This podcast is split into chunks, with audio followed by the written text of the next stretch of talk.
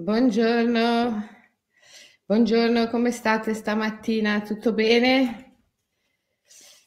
Io qui e Zagara siamo ok. Siamo un po' in ritardo stamattina perché abbiamo dovuto accompagnare fuori un ragno grosso. Questo è il periodo in cui entrano perché hanno freddo, poverini. Allora cercano un po' il caldo e bisogna accompagnarli fuori eh, non è facile. Eh? Eh, ciao Alfredo, un po' che non ti vedo. Come si sta a Barcellona? Immagino bene che faccia meno freddo che qua, di, qua in Svizzera. Cioè, insomma, il clima tra Barcellona e la Svizzera non è paragonabile, no? Eh. Buongiorno ragazzi, oggi parliamo di Adone, hai detto poco. No, nel senso che è un temone, eh, ma ve l'ho annunciato ieri. Perché Adone, Adonai in ebraico è il Signore. Nella Bibbia molto spesso Adonai, che in, ebra- in ebraico vuol dire il Signore, viene usato proprio per indicare Dio. Eh, quindi quando si parla di Adone si scoperchia un temone enorme che ovviamente riguarda la nostra psiche, e riguarda il nostro modo di vivere, di concepire la vita, per cui è importantissimo. Eh. Uno pensa tante volte no? che sai, c'ho un problema. Che problema hai? Problema con l'alimentazione, il rapporto con il cibo, il problema con eh, il partner, eh, l'anima gemella, un problema col lavoro, un problema col denaro. E poi comprendi eh, che è un modo che ha la psiche di funzionare, che si ripete, si ripete, si ripete, e che è condizionato da delle credenze e queste credenze hanno sempre una matrice religiosa.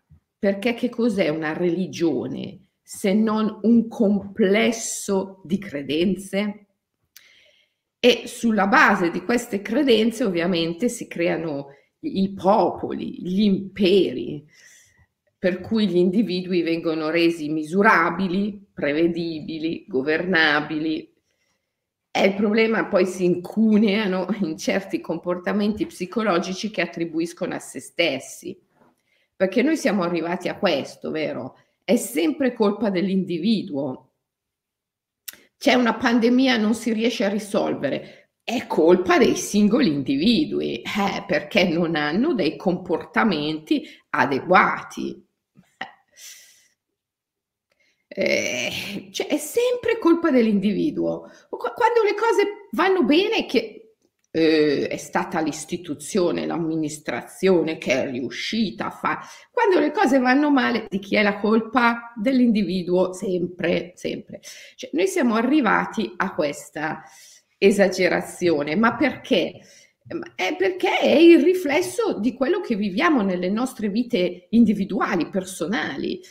Ehm, non riesci ad ottenere un obiettivo, non riesci a raggiungere un obiettivo, non riesci a trovare un partner, un compagno, una compagna decente, non riesci ad avere un lavoro che ti piace, non riesci a guadagnare abbastanza, di chi è la colpa? È tua, è tua. è tua e, e, e poi di tutti gli individui che fanno parte eh, del, del, tuo clan familiare, quindi magari sarà colpa della tua mamma o di tuo padre che non ti ha dato gli strumenti o che non ti ha sostenuto quando eri bambino. E così gli individui sono resi misurabili, governabili, prevedibili. Ma eh, ci vorrebbe sì un vaccino, ma un vaccino da tutta sta roba ci vorrebbe. Questo sarebbe il vaccino dei vaccini è che eh, non è possibile. Non ci si può vaccinare contro questo, bisogna viverlo e poi comprenderlo e poi avere la forza di risolverlo.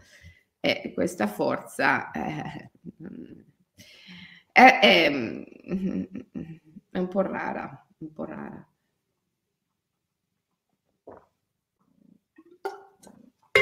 Vi, vi saluta Zaghi. Zaghi la forza ce l'ha, anche se è vecchietta. E ovviamente a chi è gelosa. Eh, ragazzi, non posso più fare una coccola a Zagara. A chi è gelosissima, a chi vieni a salutare, vieni a salutare Cagn- cagnetta tremenda, è tremenda. Cioè, uno la vede così bianca, beh, dice, che dolce, è tremenda. È tremenda. Eh. E adesso non, questi giorni che piove così umido non posso neanche tanto farlo uscire perché il mio giardino quest'anno è pieno di salamandre e a me scoccia eh, se lei prende le salamandre eh, perché sono, sono così belle, sono degli animali sacri, tutti gli animali sono sacri, ma insomma la salamandra è anche rara, quindi lasciamola stare gliel'ho spiegato ad chi gliel'ho rispiegato, ma c'è niente da fare. Allora, affrontiamo questo tema. Sono sicura che dopo vi sentirete meglio. Magari passerete attraverso dei picchi di malessere, però poi arriverà il benessere alla fine. Quindi seguitemi con attenzione. Anzi, magari condividete questa diretta se potete, perché può essere utile a tanti. Condividete questa diretta. Ah, e poi, prima che mi dimentico, la serata organizzata dal Rotary Club di Milano, siccome che è stasera dalle, alle 9, siccome eravate tantissimi, vi siete iscritti in tantissimi, così tanti che né la piattaforma del Rotary né la nostra piattaforma poteva reggere un numero così elevato di persone, abbiamo allora deciso di farla su Facebook. Ok, questa serata la facciamo su Facebook. Sul mio canale Facebook, Selene Calloni Williams, quindi eh, se volete, questa sera, mi sembra che sia alle 21, però non ci giurerei. Comunque ho messo un post qua, sia su Instagram che su Facebook, con l'orario esatto, tutto. Ehm, la facciamo su Facebook, così eh, è aperta, potete partecipare tutti e, e non, ci sono, non ci sono problemi di, di numero. E, mh, sono contentissima che co- così numerosi avete deciso di partecipare a questa serata organizzata dal Rotary eh, di Milano. Eh, bene, allora, ehm, Venere. Venere racconta ad Adone, di cui si è follemente innamorata e che è un suo proprio pronipote, eh, perché abbiamo visto ieri come Adone sia l'anima gemella di Venere, la dea dell'amore, la dea che ci insegna l'amore. È l'archetipo dell'amore Venere, per cui se tu conosci l'archetipo, che è la forma originaria di qualcosa, tu conosci quella cosa. Se tu conosci Venere, tu conosci l'amore, perché Venere te lo insegna, te, ti spiega che cos'è e come si fa L'anima gemella Venere la trova, sì, certo, è Adone, ma è una sua stessa manifestazione, perché Adone è il figlio del figlio di se stessa, una statua in cui lei si è messa, in cui lei ha messo la, se stessa. Quindi ehm, abbiamo visto ieri come per trovare l'anima gemella in amore sia fondamentale sviluppare in noi stessi quelle doti, quei talenti, quelle caratteristiche che vogliamo trovare nell'altro, nell'anima gemella. Vuoi trovare la tua anima gemella? Sì? Bene. chiediti quali caratteristiche, quali doti, quali talenti deve avere e poi sviluppali in te stesso, perché la tua anima gemella è il tuo specchio, è il tuo riflesso e quindi la troverai solo il giorno in cui tu avrai manifestato quelle doti, quei talenti, quelle possibilità, quelle caratteristiche che vuoi trovare. E così Venere manifesta tutto ciò in Adone. Ovviamente la prima cosa che Venere manifesta, Venere, Afrodite, che cosa mai manifesterà? La prima caratteristica, la bellezza. Adone è bellissimo e nasce da una pianta, eh, perché sua madre Mirra, vi ricordate, lo abbiamo detto ieri, si era perdutamente innamorata di, del suo papà e si è accoppiata col suo papà, Mirra. Poi eh, è stata trasformata in una pianta dagli dei e ha partorito Adone quando già era una pianta. per cui Ovidio, il poeta, lo sciamano, ci sta dicendo qualcosa di straordinario. Eh?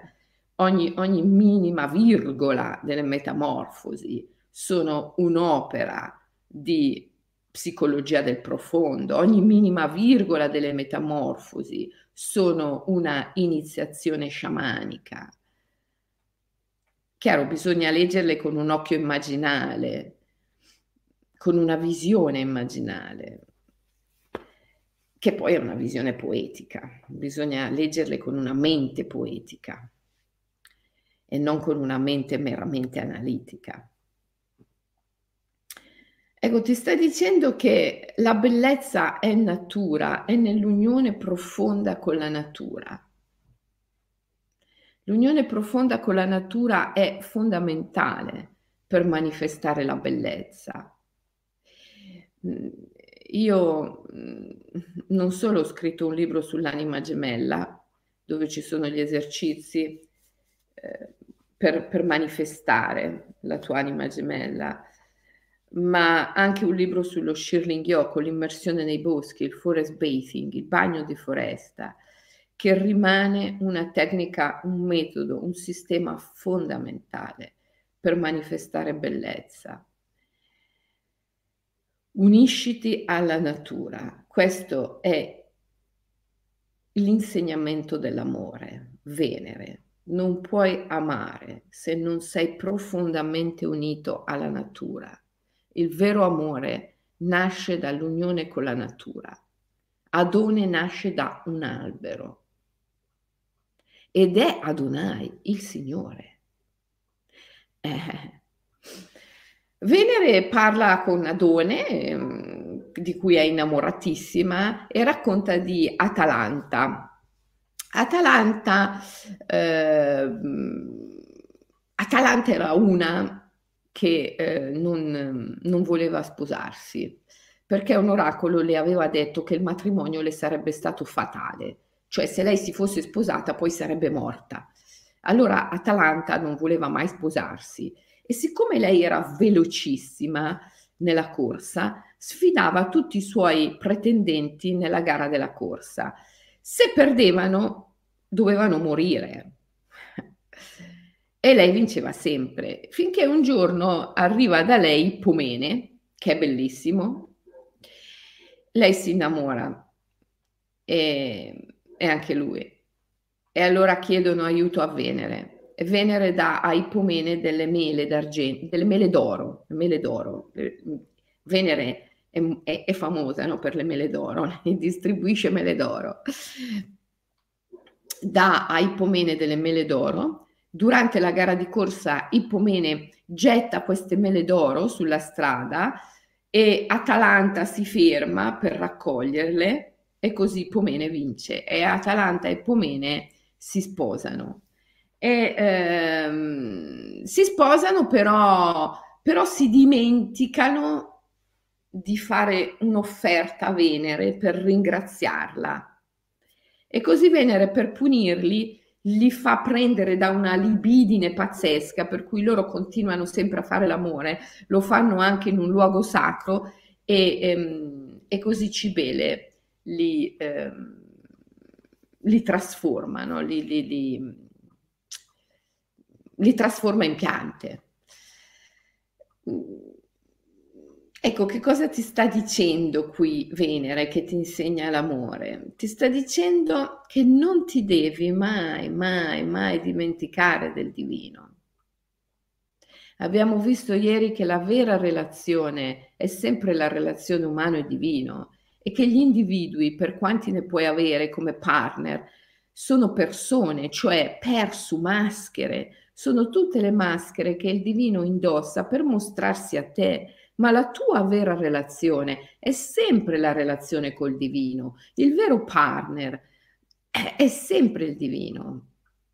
La vera relazione è la relazione umano-divino, di cui poi tutti gli individui sono simboli, sono maschere, sono simulacri. Questo non te lo devi mai dimenticare perché se te lo dimentichi diventi schiavo del sesso. E travisi il tantra con la travisi il tantra con la sessuologia.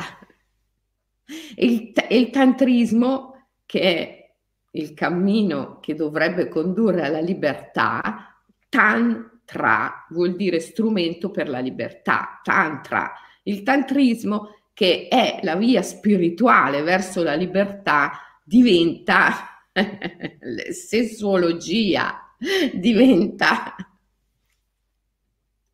pura esperienza sessuale.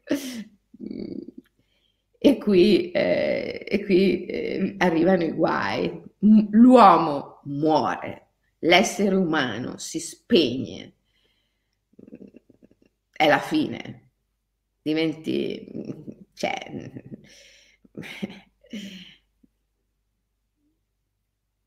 vabbè, lasciamo perdere. Eh, cioè, diventi schiavo, diventi schiavo di una forza che è quella forza che dovrebbe portarti alla libertà. Cioè, ma ti rendi conto? Cioè, proprio il massimo del minimo, diventi schiavo di una forza che dovrebbe condurti alla libertà.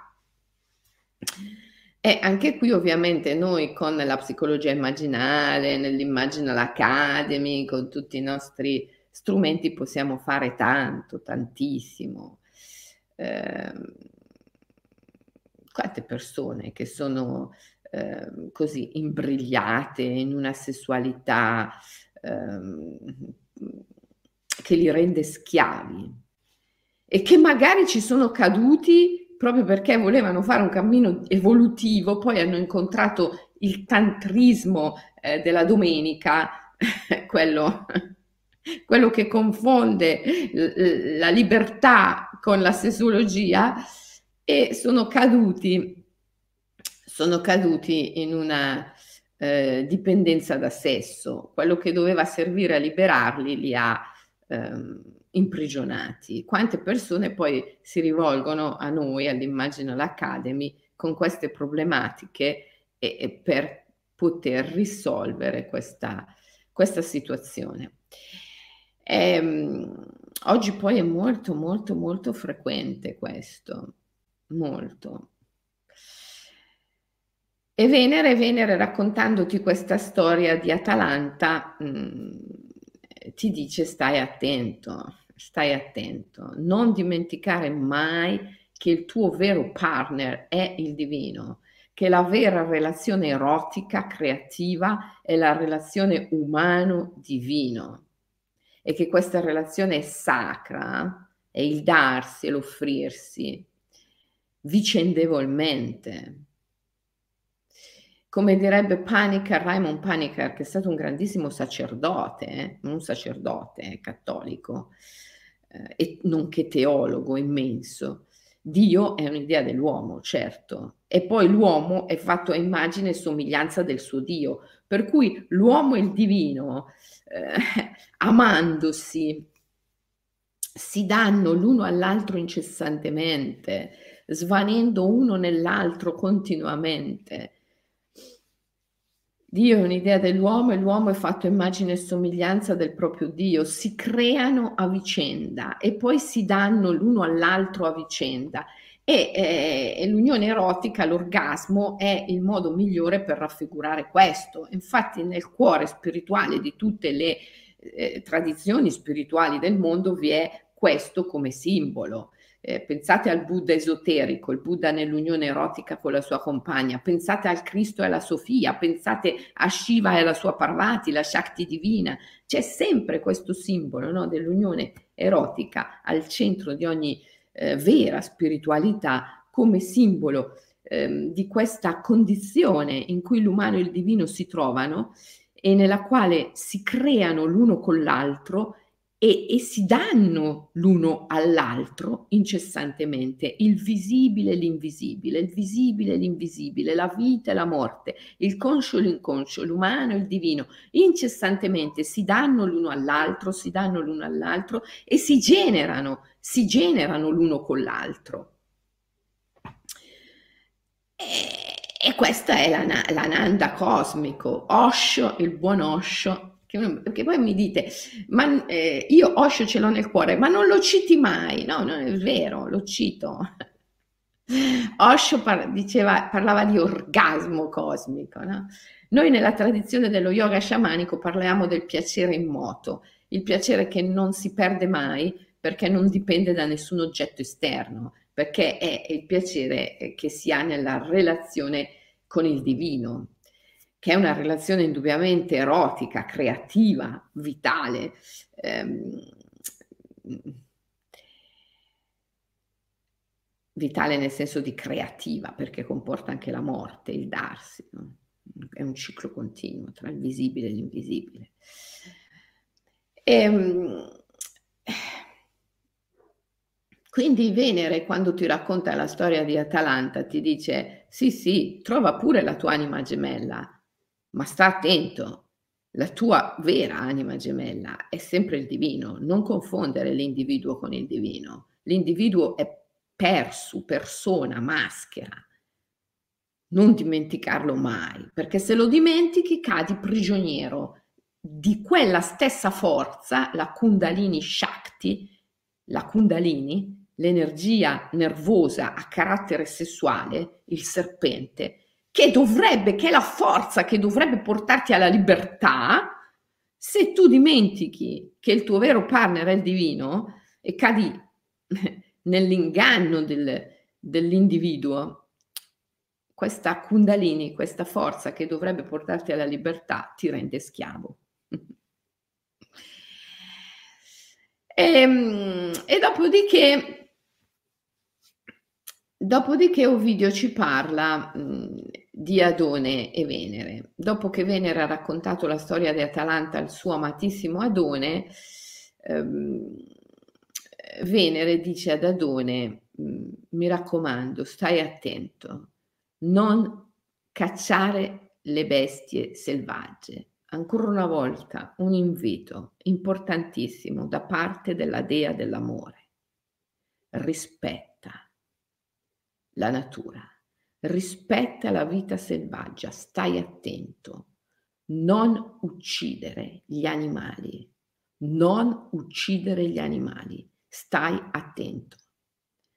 Adone non l'ascolta e caccia il cinghiale, ma il cinghiale lo ferisce. Quando Venere lo trova, attratta dai suoi lamenti, lui è agonizzante, è morente. E allora Venere lo trasforma in un anemone, in un fiore bellissimo ma evanescente, impermanente, a testimonianza del fatto che l'impermanenza, l'evanescenza è parte integrante dell'amore, perché l'amore è il sacro, è il darsi, è l'offrirsi. E, ehm, e quindi veramente Venere, la dea dell'amore, ci insegna che cos'è l'amore. È, è innanzitutto fusione, unione profonda con la natura. Se non c'è questo, non c'è amore vero. È il rispetto profondo della vita, della natura, degli animali. Se non c'è questo, non può esserci amore vero. Poi è non confondere mai il divino con l'individuo. L'individuo è una maschera del divino, ma la tua vera relazione è con il divino, la tua vera relazione erotica, creativa, è con il divino.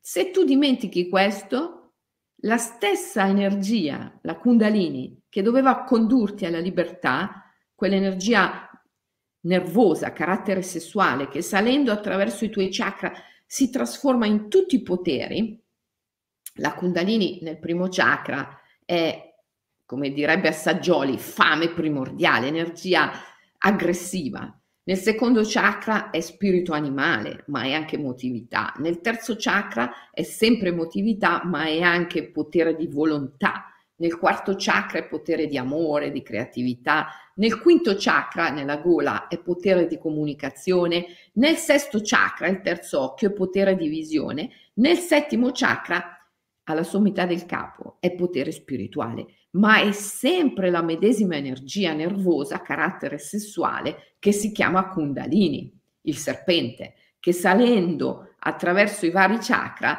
ti apre a tutte le tue possibilità, capacità.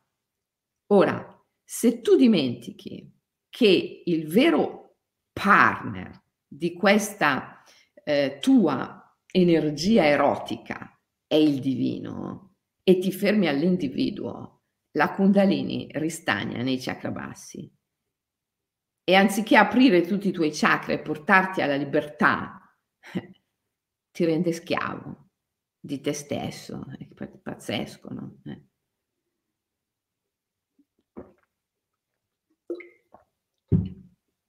Ma veniamo ad Adone.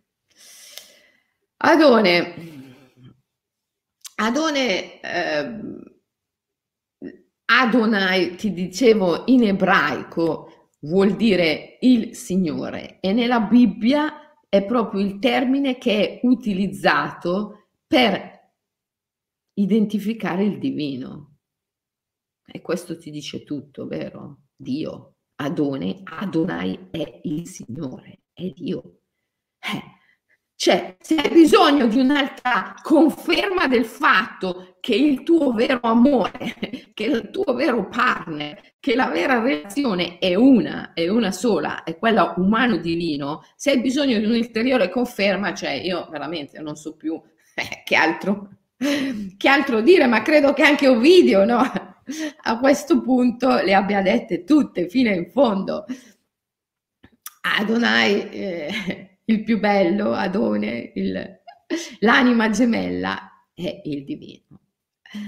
E, ehm, infatti Adonai è anche il termine che si usa nella Bibbia per definire l'innominabile. Yahweh è il nome che non si può mai pronunciare, non va mai esalato, va riassorbito e quindi non potendolo pronunciare al suo posto si pronuncia Adonai il Signore. E ehm, questo, questo Adonai è presente in tutte le tradizioni spirituali dei popoli e ha sempre le medesime caratteristiche. Pensa in Egitto, Osiride, pensa a Dioniso, eh, Osiride, Dioniso, eh, sono eh, divinità come Adone che muoiono e risorgono. Sì, perché Adone poi risorge, vero? Non finisce mica lì la storia. Adone eh, disubbidisce Venere, va a cacciare il cinghiale e viene ferito a morte. Venere lo trasforma in un anemone, in, in questo fiore così impermanente, e, e, e dal suo sangue, dal sangue di Venere che si è ferita con i rovi, per accorrere da Adone nascono le rose e le rose e gli anemoni si uniscono. Ma poi Adone risorge, eh, certo, perché Venere si dispera, si dispera e si dispera ehm, al punto che Ade eh, non potendola più sentire disperarsi, dice, senti, guarda, ti ridò al tuo Adone. E così Adone diventa una specie di Persefone che eh, per quattro mesi all'anno se ne sta giù ehm, nell'underworld e per altri quattro mesi all'anno se ne sta sulla terra. E, e 4 mesi all'anno, dove sta? 4, 8, 12, sono tre, con se stesso. E, infatti, Adone fa innamorare di sé quando va giù nell'underworld Persefone, la regina dell'infero. Persefone lo vuole per sé, Venere lo vuole per sé. E allora Ade stabilisce insieme a Zeus che Adone sarebbe stato per quattro mesi giù nell'infero, per quattro mesi su nell'Olimpo con eh, Venere e per quattro mesi sulla Terra da solo con se stesso. 4, 8, 12 ci siamo, giusto? Chiaro, è un mito legato all'agricoltura, legato ai cicli delle stagioni, legato alla terra, come tutti gli altri miti, de Osiride, Persefone, eh, tutta questa gente no, che va su e giù dall'underworld e, e, e, torna indietro, sono tutti legati ai miti stagionali. E, ehm, e, Adonai è anche Tammuz. Tammuz è il dio babilonese eh, che muore e risorge. Tante, ospe- tante volte Tammuz in ebraico è chiamato Adonai. E quindi si pensa che poi Adone sia una continuazione, una ripresa nella mitologia greca del, tam- del Tammuz babilonese che poi in ebraico veniva detto Adonai e poi in Grecia diventa Adone. In Egitto è Osiride. Insomma, c'è, sem- c'è questa figura del Dio che muore e risorge. Per cui voglio dire, niente di nuovo sotto il sole quando arriva la figura di Gesù che muore e risorge. Ma se ci pensiamo bene c'è una differenza fondamentale. Tutta questa gente qua, Osiride, Tammuz, Adone, sono il due in uno, non sono mai l'uno a sé stante. Adone e Venere sono due, Adone scende nell'infero e poi risale perché, ad, perché Venere lo, lo vuole, lo piange e lo desidera. Osiride scende nell'infero e poi ritorna perché Iside lo vuole e lo cerca e, lo, e se lo va a prendere. Tammuz è il marito di Ishta, la dea della natura, la grande madre i due addirittura compiono il matrimonio mistico, si sposano e quando Tammuz muore, la grande madre se lo va a prendere. Quindi in tutti questi miti precedenti del Dio che muore e risorge non c'è mai l'uno a sé stante, c'è sempre il due in uno. Quando si arriva alle religioni abramitiche monoteiste, c'è l'uno Adonai il Signore fa tutto da sé. Muore, risorge, tutto da solo. Non c'è la sua amante che lo reclama o che lo va a prendere nell'infero. No, no, lui fa tutto da solo. Sì, certo, ci sono le donne che lo piangono, la Maddalena, la Maria, tutte quante che piangono, piangono, piangono, piangono, ma piangono e basta. Non è che se lo vanno a prendere. Venere, eh, Ista, Iside, se lo vanno a prendere, un po' come Savitri, no? Savitri se lo va a prendere il suo Satyavan.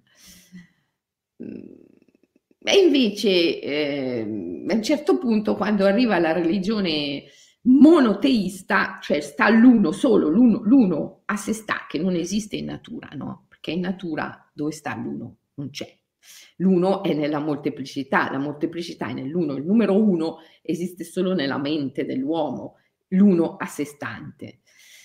E, e lì con le religioni monoteiste, si chiamano mica monoteiste per niente, giusto? Eh, perché c'è questo principio dell'uno a sé stante che prima non c'era, prima c'era sempre il due in uno. Adone aveva la sua Venere, Osiride aveva la sua Iside, Tammuz aveva la sua grande madre, anche Dioniso aveva la sua semele da andarsi a prendere, per non parlare di Orfeo che aveva la sua Euridice. Savitri aveva il suo Satyavan da andarsi a prendere, giusto? E poi improvvisamente abbiamo la figura di un Dio che risorge da solo, l'uno, l'uno. È cambiato qualcosa eh, certo che è cambiato qualcosa, che sono cambiate tante cose. Eh, che uno potrebbe dire, vabbè, che mi importa? No, invece ti deve importare moltissimo perché queste cose che sono cambiate, sono cambiate nella profondità della tua psiche, della tua psiche. E quando sei lì che non ce la fai più, e quando sei lì che ti disperi, e quando sei lì che stai dando la colpa a qualcuno, a qualcosa, e non ce la fai, e non ce la fai, e ci devi pensare a questo. Perché sei solo? Perché non ce la fai?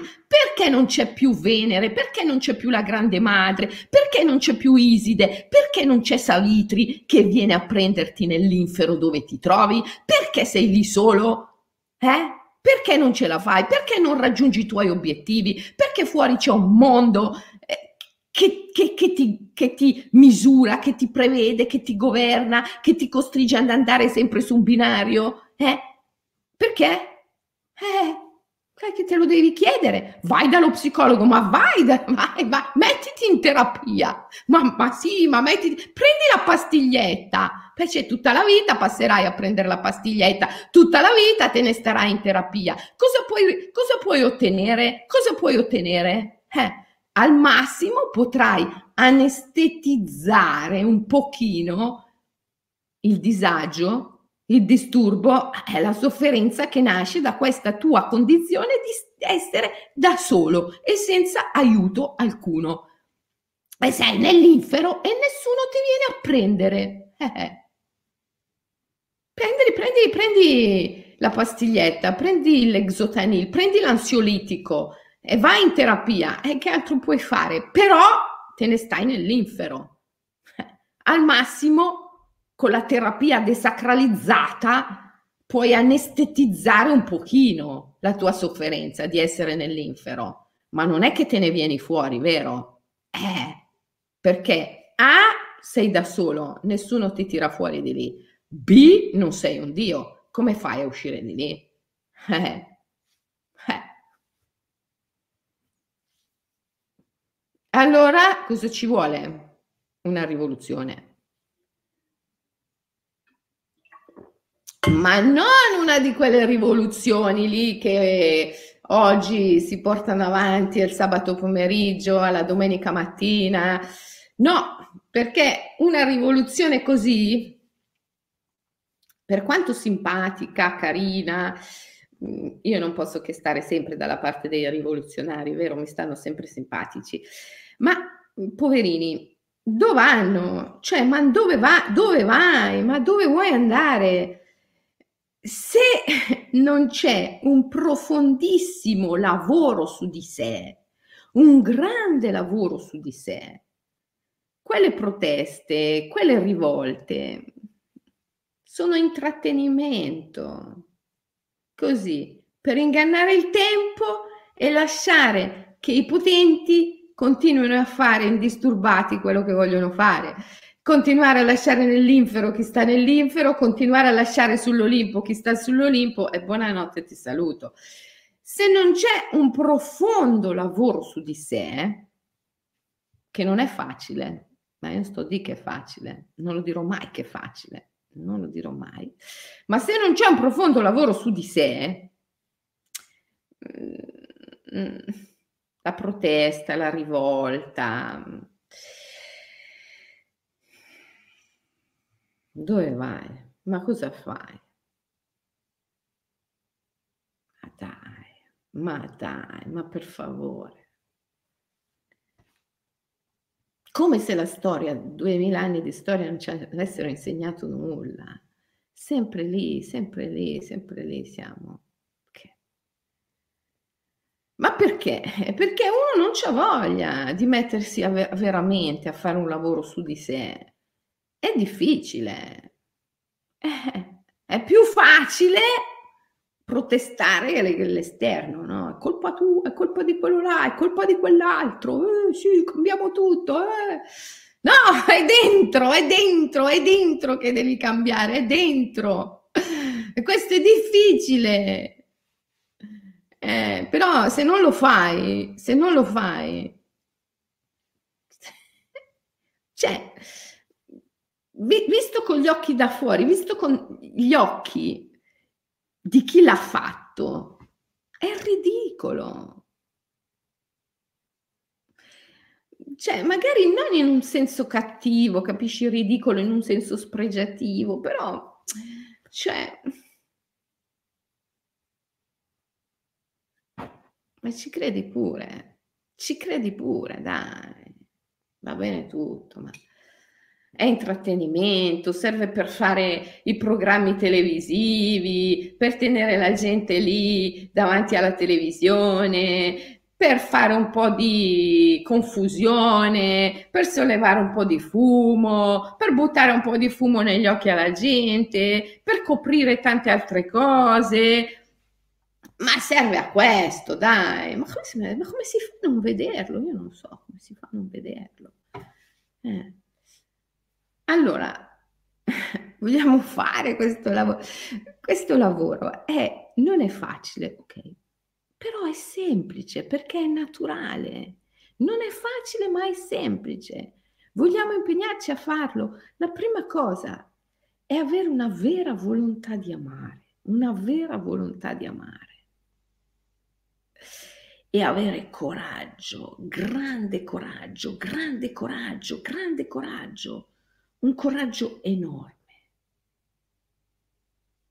E poi avere la forza del dubbio, che è, il dubbio è una forma dell'intelligenza. Io mi ricordo sempre il mio maestro, il venerabile Gatatera nella foresta, quando io mi ero fatta male un ginocchio, gli ho detto, gli dicevo, sai, forse devo andare, devo lasciare la foresta, devo andare in città, devo farmi vedere da un medico, devo andare in ospedale. Poi ho scoperto molti anni dopo che il mio maestro, prima di indossare la veste arancione, era, era stato un medico. e per cui figuriamoci. Beh, e gli dicevo, devo andare in un ospedale, questo ginocchio si sta sempre più gonfiando, è un problema, diventa nero, guarda che roba, oddio, oddio, oddio. E forse si è rotta la cartilagine in liquido sinoviale, che insomma gli ho detto tutte quelle quattro cose che sapevo su cosa può succedere a un'articolazione. Lui mi ha guardato con due occhi grandi come il mondo, mi ha fatto oi, oi, oi, oi, oi.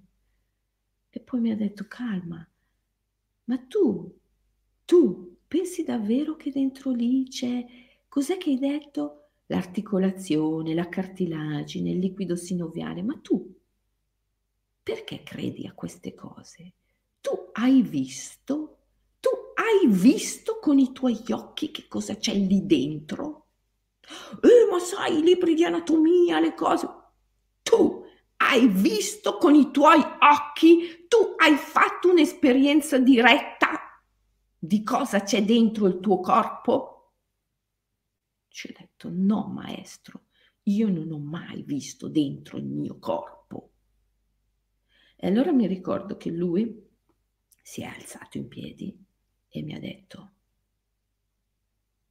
allora perché ci credi? E io mi sono sentita piccolissima e insignificante di fronte a lui che mi diceva perché ci credi. La spiritualità è un empirismo radicale. Se tu non hai fatto esperienza di qualcosa, tu non ci devi credere, perché se no non è più spiritualità, è religione ed è un intortamento. Allora, o hai fatto esperienza o non ci devi credere. La spiritualità è un empirismo radicale. Devi fare esperienza. E allora mi sono messa lì a gambe incrociate, in pieno stile Theravada, come prescrive il Buddha nel canone Pali, gambe incrociate, schiena dritta, occhi chiusi, gli occhi che guardano fuori chiusi, finché non si aprono gli occhi che vedono dentro e finché tu non fai reale esperienza di che cosa c'è dentro e di che cosa è il corpo, tu non sai nulla. Vai a vedere, vai a vedere, vai a vedere. Poi peraltro nella meditazione quando raggiungi il dhyana ti rendi conto no? che il Buddha aveva ragione, mica per niente lo chiamavano il Buddha il risvegliato. Questo corpo è un arcobaleno di luci, di colori.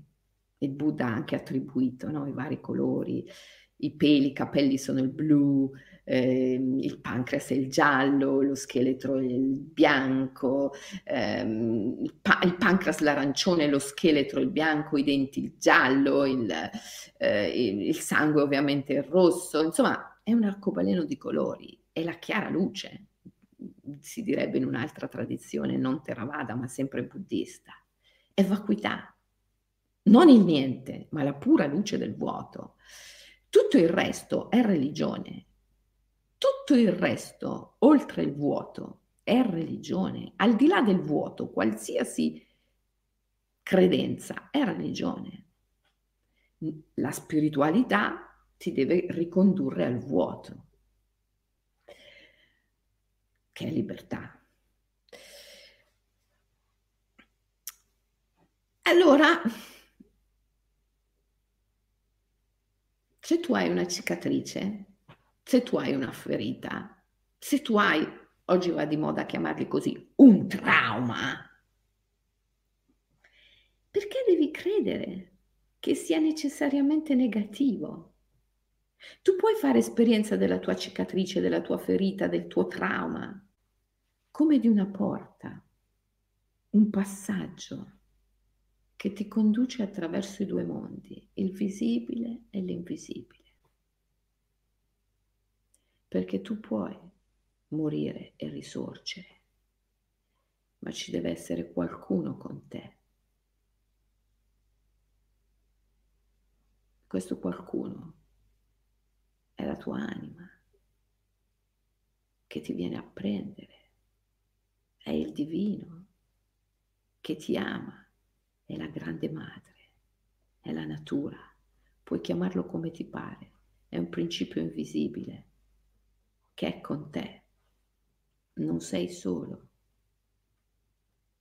Allora il mio maestro mi ha insegnato a vedere il mio ginocchio ferito come una porta, a entrare in questa porta, a fare il viaggio nell'infero nell'invisibile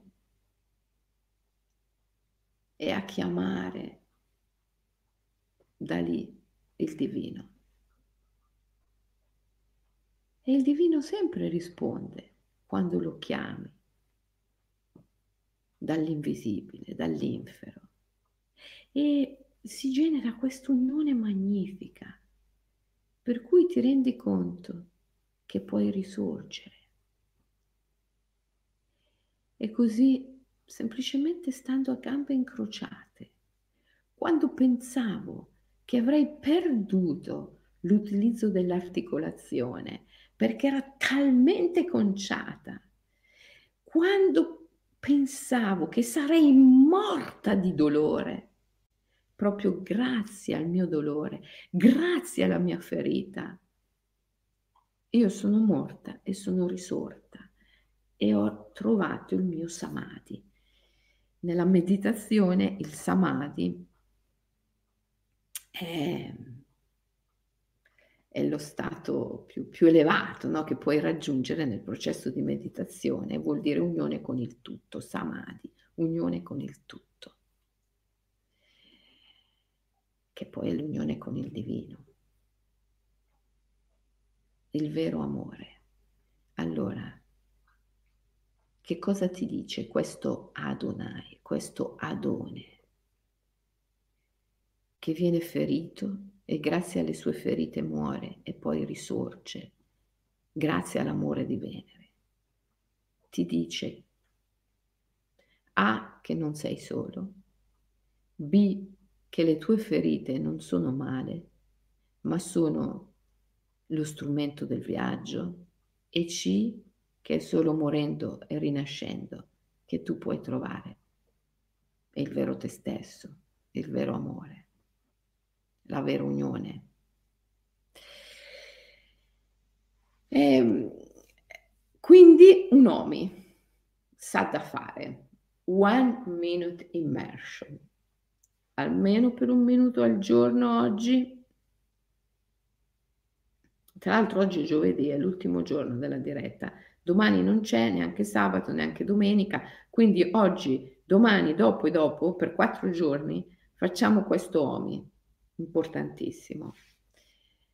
Chiudiamo gli occhi, entriamo in un'area del corpo dove c'è un trauma, un'area del corpo che è stata traumatizzata perché, perché è stata ferita, perché c'è stata una frattura o perché c'è stata un'operazione chirurgica e magari una parte del corpo è stata asportata.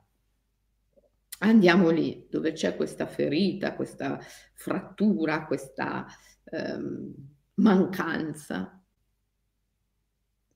E viviamo questa ferita come una porta,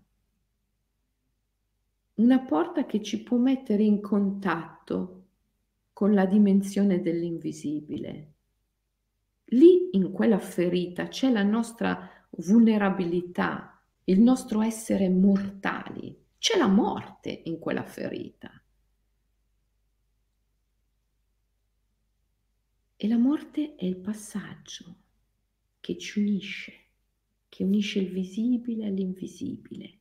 Cerchiamo di sentire la presenza di questa morte, di questo viaggio, non come male, con paura, ma come un'opportunità, una porta, una possibilità di unire due mondi.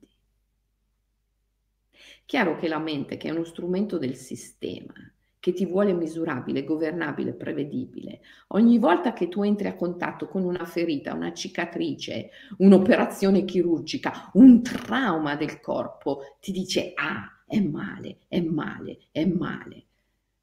È perché la mente, che è uno strumento del mondo, non vuole che tu unisca i due mondi. Se tu unisci nuovamente i due mondi, il visibile e l'invisibile, la vita e la morte, il conscio e l'inconscio, sei libero, sei totalmente libero e totalmente potente. Hai la forza vera, quella delle radici, dello scheletro, delle ossa. E quindi il mondo non vuole che tu trovi questa unione, non vuole che trovi questa forza. E la tua mente è uno strumento del mondo, non uno strumento del, dell'anima. Quindi quando tu incontri una cicatrice, una ferita nel corpo, la tua mente ti dice sempre è male, scappa, fuggi. E invece no, tu vai dentro e vivi questa come una porta, un'opportunità di unire i due mondi.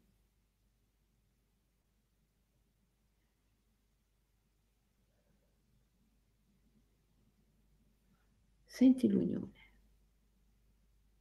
ma soprattutto senti che non sei solo. Non sei solo, c'è qualcuno con te. C'è qualcuno con te. E allora in quel minuto, mentre contatti la ferita, contatta anche questa presenza che è con te. Lo puoi chiamare il divino, lo puoi chiamare l'anima, lo puoi chiamare la grande madre, la natura, come ti pare, a seconda che hai una tendenza più spirituale o più naturalistica. Chiamalo come ti pare. però senti che c'è qualcuno con te, la natura, la grande madre, il divino. E digli, ok, io mi affido, mi tuffo in questa ferita, mi tuffo nel pozzo di Alice, ma tu prendimi, tu prendimi e riportami. Io mi tuffo come Alice nel pozzo, ma tu prendimi e riportami. Ecco, questa meditazione è straordinaria perché risveglia nella psiche il ricordo che non sei solo, che non sei l'uno, ma sei il due in uno. L'uomo era sferico, ci dice Platone. Poi, per indebolirlo, Zeus l'ha spaccato a metà. Ritrova la tua sfericità, ritrova il due in uno. Non sei solo. Questo deve ricordare la tua psiche. Non sei solo, non sei solo, non sei solo. Quindi tuffati pure nella ferita, nel dolore, nella cicatrice, nel trauma ce l'avrai almeno un trauma nel corpo, avrai tolto un dente, avrai tolto le tonsille, ti sa, avrai una cicatrice da qualche parte, ti sarai tagliato qualche volta. Bene, quel trauma lì è una risorsa pazzesca, è un'opportunità immensa. Vai lì, in un minuto di meditazione, vai lì e lasciati andare, lasciati andare al al, a tutto quello che c'è lì dentro. Lasciati andare a tutto quello che c'è lì dentro. E però rivolgiti al tuo amante mistico, a Iside, a Venere, alla grande madre, eh? come hanno fatto eh, Adone, Osiride, Tammuz, e digli, vienimi a prendere.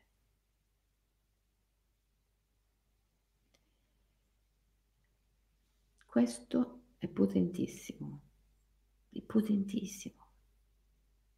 Perché se lo fai una volta, due volte, tre volte, con questo metodo dell'OMI, One Minute Immersion, che si fonda sul poco ma ripetuto, piccolo ma continuativo, è potentissimo per ricordare alla psiche, ricordare, ricordare qualcosa che la matrix, il condizionamento, la spinta a dimenticare, ricordare il due in uno, ricordare che non sei solo, ricordare che il trauma, il dolore non è un male, ma è una porta. La psiche ricorda, ricorda, ricorda e si risveglia, si risveglia, si risveglia. Psiche, psiche, l'anima ricorda e si risveglia, si risveglia, si risveglia, si risveglia. È questa la vera rivoluzione, è questa la vera protesta, è questa la vera ribellione. Non ce n'è un'altra. E se la storia di tutte le proteste e le ribellioni dell'umanità non basta per dimostrartelo, eh allora, come si dice, ci si rivede alla prossima vita. E noi invece ci rivediamo lunedì, sempre alle 7, a meno che non siate con me stasera in questo evento organizzato dal Rotary, ok? Ciao ragazzi, mi raccomando, praticate. Praticate e, e leggete, leggete Ovidio, leggete Guerrieri Immaginali.